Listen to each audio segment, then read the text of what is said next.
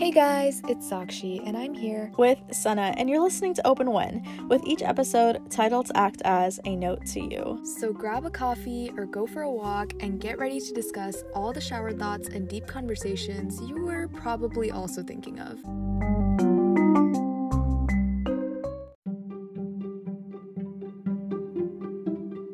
Hello, everyone. I hope this episode finds you well, and I know that's one of the most obnoxious things to be receiving at the moment, but we really do mean it. So, we've talked about doing something together for the longest time, and after nearly eight months into the pandemic, here we are, and we could not be more excited, you guys. Thinking about the perfect topic to kick off this podcast episode was definitely not an easy feat, especially considering how many times Sana and I got sidetracked jumping from one idea to the next. Finally, we decided what better to discuss other than our thoughts on taking the leap of faith and putting ourselves out there. I mean, after all, that's how Open When was born. Today's podcast will cover our two cents and yes, two cents because we both contributed one cent each, yes, quick math, on how to differentiate yourself and dealing with the roadblock of rejection and judgment. So, without further ado, here's Open When you want to put yourself out there.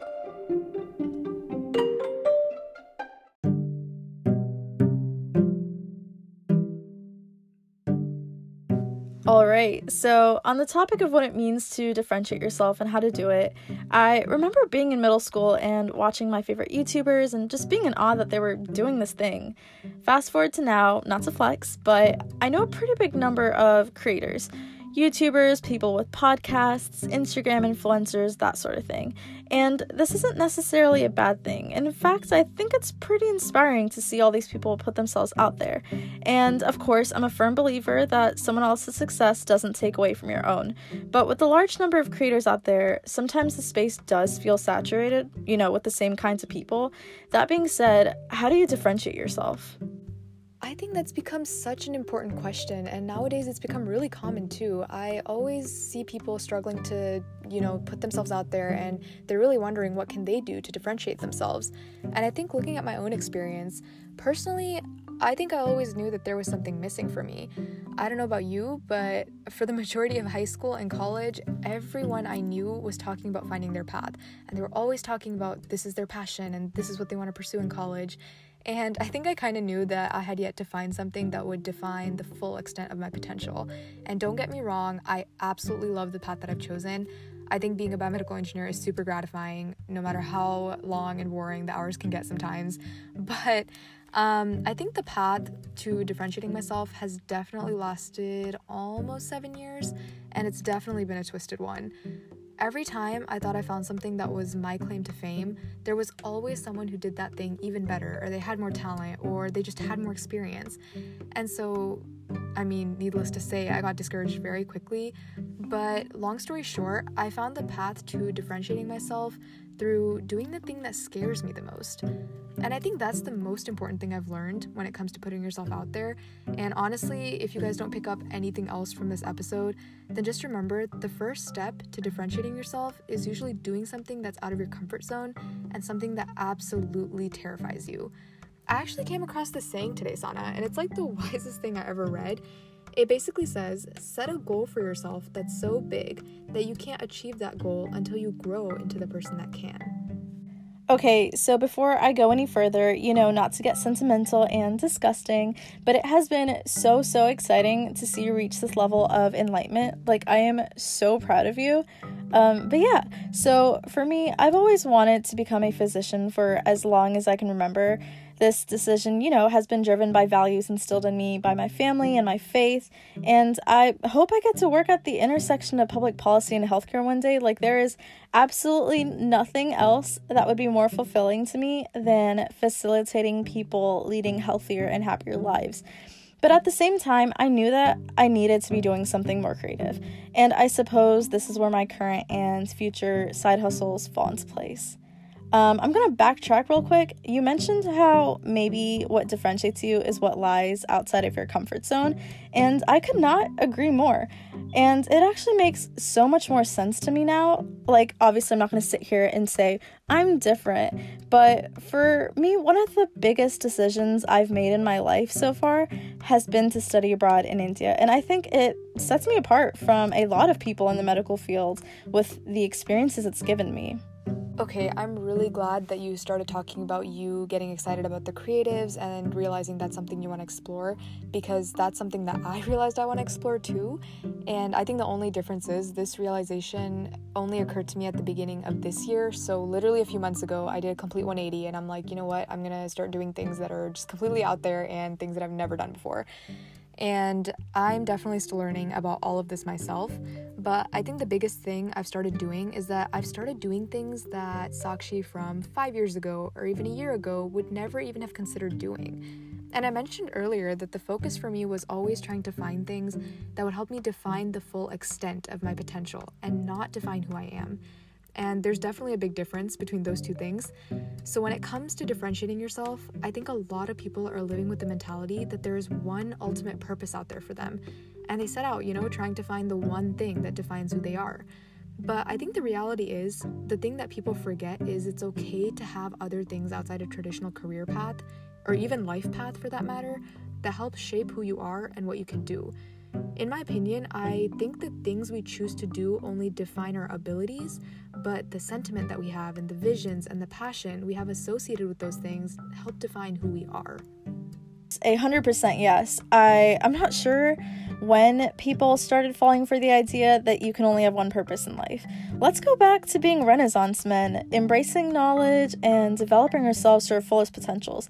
I do, however, think that it is important to note here that this might not be applicable for everyone. A lot of people are able to gain fulfillment for all parts of themselves in a single path. Uh, I guess it's really unique for everyone, so definitely take this with a grain of salt. That being said, I think differentiating yourself doesn't always have to be a non traditional career path. And I think in today's day and age, being a person of many hats is definitely something to think about. And it's okay if you still want to be a doctor or an engineer or a businesswoman or whatever you want to do while still picking up side projects that help you cultivate your passion. And the fact is, for some people, this may be more of a risk free and financially secure way of pursuing what they truly want to do without thinking about the risk of failure. And I think the one thing it does eliminate is it eliminates that fear of falling so far that you can't seem to get back up after you try to do the thing that you want to do.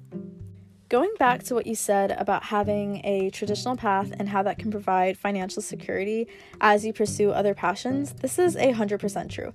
And I do acknowledge that it is a privilege, but if you are in that situation, upgrade, upgrade and take it to the next level.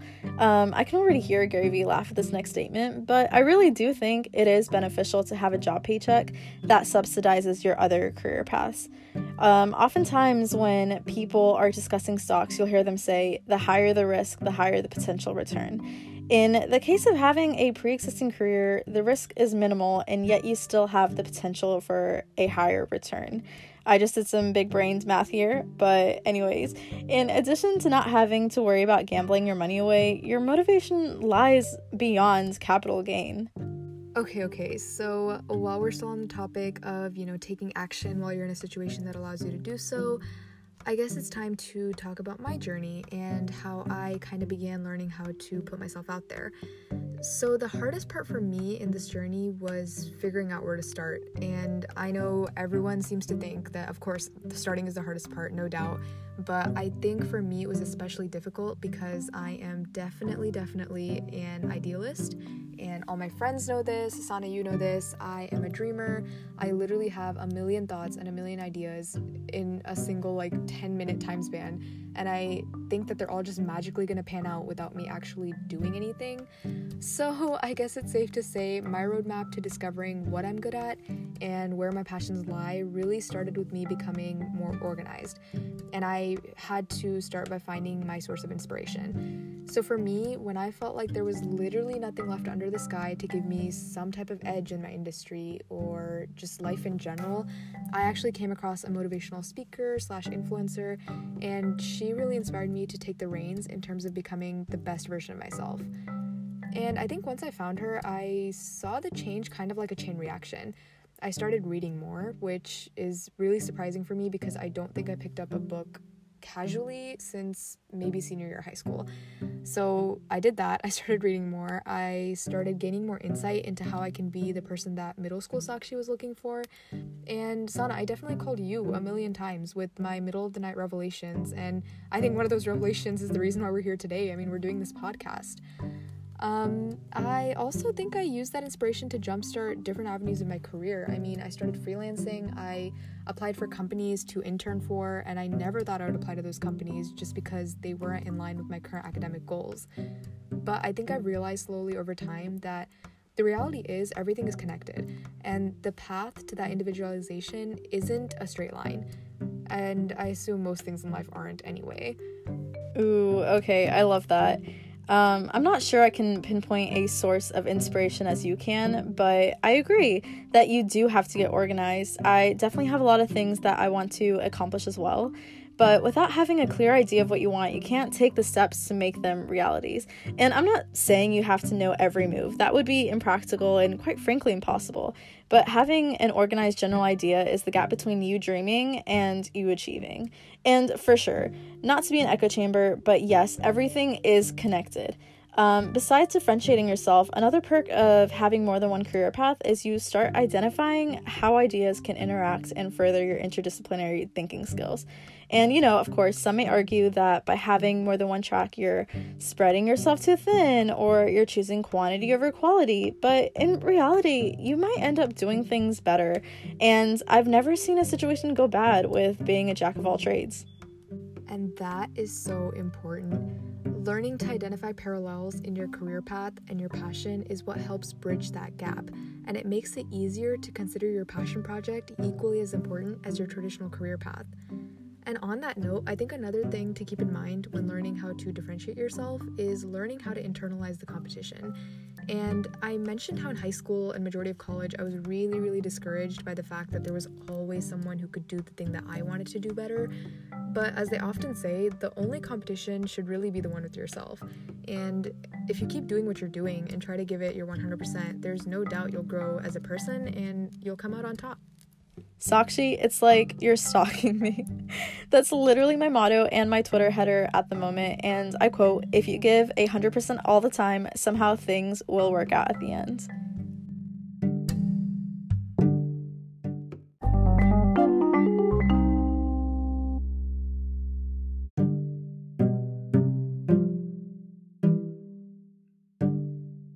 We touched a bit on the fear of rejection and judgment being a hindrance while putting yourself out there, and I really want to break it down further. So, for me personally, I've never really been too freaked out by rejection.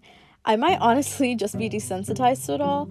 Um, I like to have a phrase for every year, and 2020 has been my year of shooting my shot but I think I've been doing it subconsciously for much longer now. If I had to think of an instance where it all started, it would be the summer of 2017 when my career in design and branding began. So essentially, there was this company that was looking for paid interns in design and marketing, and at this point, I had absolutely no experience in design. Like, I'm talking, I had never opened anything in Adobe, but I applied anyways, and I've just been winging it since then. And this is something that I've been practicing in all aspects of my life. Like, I'm talking school, research, work, personal, and so on. And of course, I've faced rejection plenty of times, and that's not something I shy away from. In fact, it's something I'd love to talk about in detail on another episode. Um, you can't tell, but I'm winking right now. So, my shots started off with airballing and progressing to threes and half court shots with like nothing but net. It's almost like this muscle that you keep working on and it gets easier as you keep at it but I know not everyone is on this level of indifference. I definitely agree, and I think the biggest advantage of shooting your shot right now is that you're literally doing it in the comfort of your own home. And think about it I mean, everyone is behind a screen, the risk factor and the judgment factor you so fear is significantly decreased, and there's literally nothing stopping you from, you know, starting that YouTube channel or starting your own business. And the advantage is that more people are glued to their screens now than ever, and it makes getting the word out about your new venture just that much easier getting over that fear of judgment for me was a really big thing, and if I'm being quite honest, I'm still not completely over it. And I've learned that it's okay and it's all about taking it one day at a time. And a lot of that has to do with the fact that we're literally conditioned to believe everyone's opinions will determine the value of our own thoughts and actions, and that is the biggest lie we tell ourselves. Because at the end of the day, when you realize that differentiating yourself is all about going against the grain of public opinion, then you also realize you don't care what everyone else has to say because you're doing the very thing that someone else out there wishes they could do. And I know it sounds easier said than done, and these may just sound like a bunch of words to you guys right now, but I think it just starts by you believing that your impact is significant and being proud of the fact that you're starting something that a lot of people just do not have the courage to do right now. That being said, I want to break down what plays out when you put yourself out there. Okay, so scenario time. You're thinking about it and you finally push yourself out of your comfort zone, as you mentioned. And so you spend time working at whatever it is you're trying to accomplish. And after a while, for the sake of simplicity, there are two extreme outcomes A, you fail, or B, you make it. So in this entire sequence of events, there isn't anything that's too detrimental or permanent. In fact, if you decide to not go for it, that may have a more negative impact on your life. You know, self sabotage with a lot of what ifs. But I do, however, think a lot of people definitely get upset about the time that they quote unquote wasted. We were actually talking about this the other day in relation to talking phases. But what I've realized is that nothing ever is a waste of time. You're almost always gaining something. Oh my gosh, yeah, we were talking about how people think um, time is wasted when the talking phase doesn't pan out to anything else, but I don't think a lot of people realize that life is literally about the accumulation of different wrong experiences you go through that help jumpstart the right experience. And bringing it back to our original topic of, you know, putting yourself out there and finding ways to differentiate yourself, ultimately, and hear me out, Sana, I think this is a good one. A failed experience is still an experience because it's like a down payment on a house you really want to buy. Okay, let me explain. You may not have all the money in cash to buy that house right now at this very moment, but you're making steady payments to one day be able to buy the house of your dreams. In that way, a failed experience is just a down payment. Okay, wait, pause. I love that analogy of thinking about failed experiences as a down payment because it's definitely still progress in the right direction. A lot of times it's like, aw, your ego got a little bruised. Like, come on, dude. Play your In Your Feels playlist, pick yourself up, and move on to the next thing.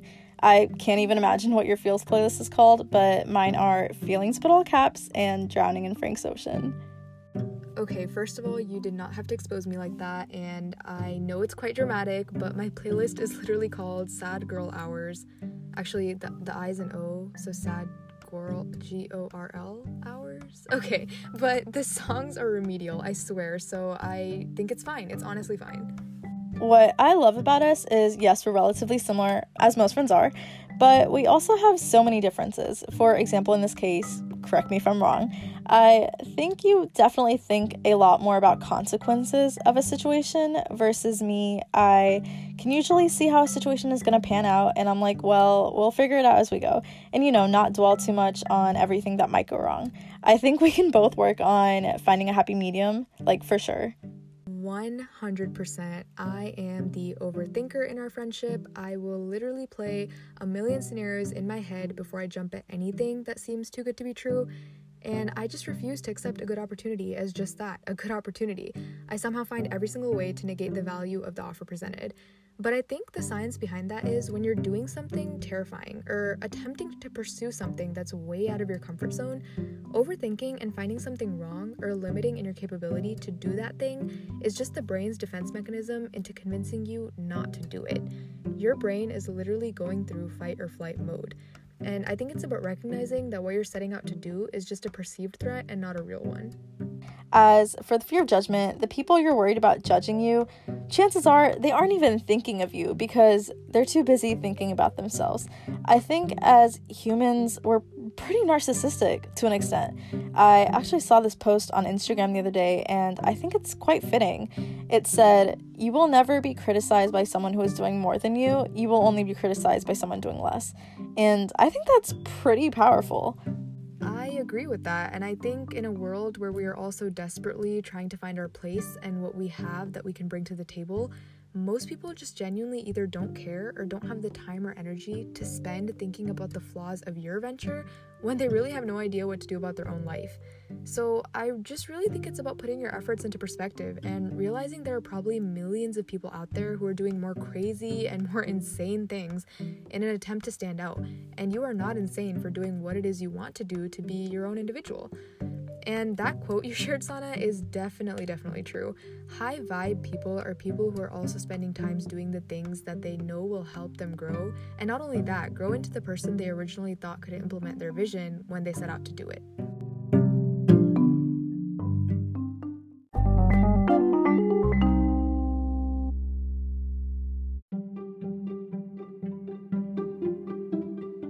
Has been Open When with Sakshi and Sana. So we did it wow, I am really proud of us for putting ourselves out there. And yes, that is me paying homage to this episode's title. Okay, so we definitely just did that. I mean, looking back, I think there's definitely a lot of growth left for the both of us. And personally speaking, I really had a lot of thoughts that I put out there. And I think I need to take that, you know, visionary mindset I talked about during the podcast and um, start finding ways to execute them more as goals and really just getting organized with my own plan of action so it's safe to say that this episode was a great indicator of my imagination running wild and in several directions.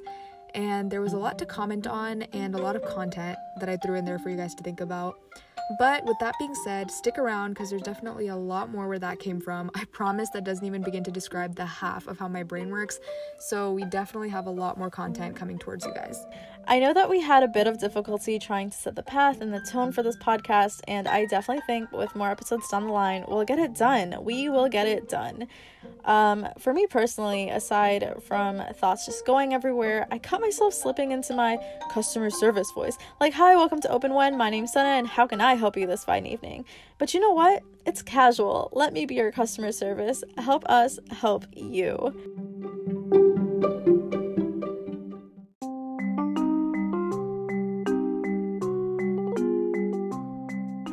Guys so much for tuning in, and we hope you enjoyed our discussion and maybe picked up a thing or two. And we hope to see y'all here next week. Connect with us on Instagram at Open When Podcast, and of course, we'd love it if you left a rating and or review. Unless it's bad, then maybe don't. But we'll see y'all next week.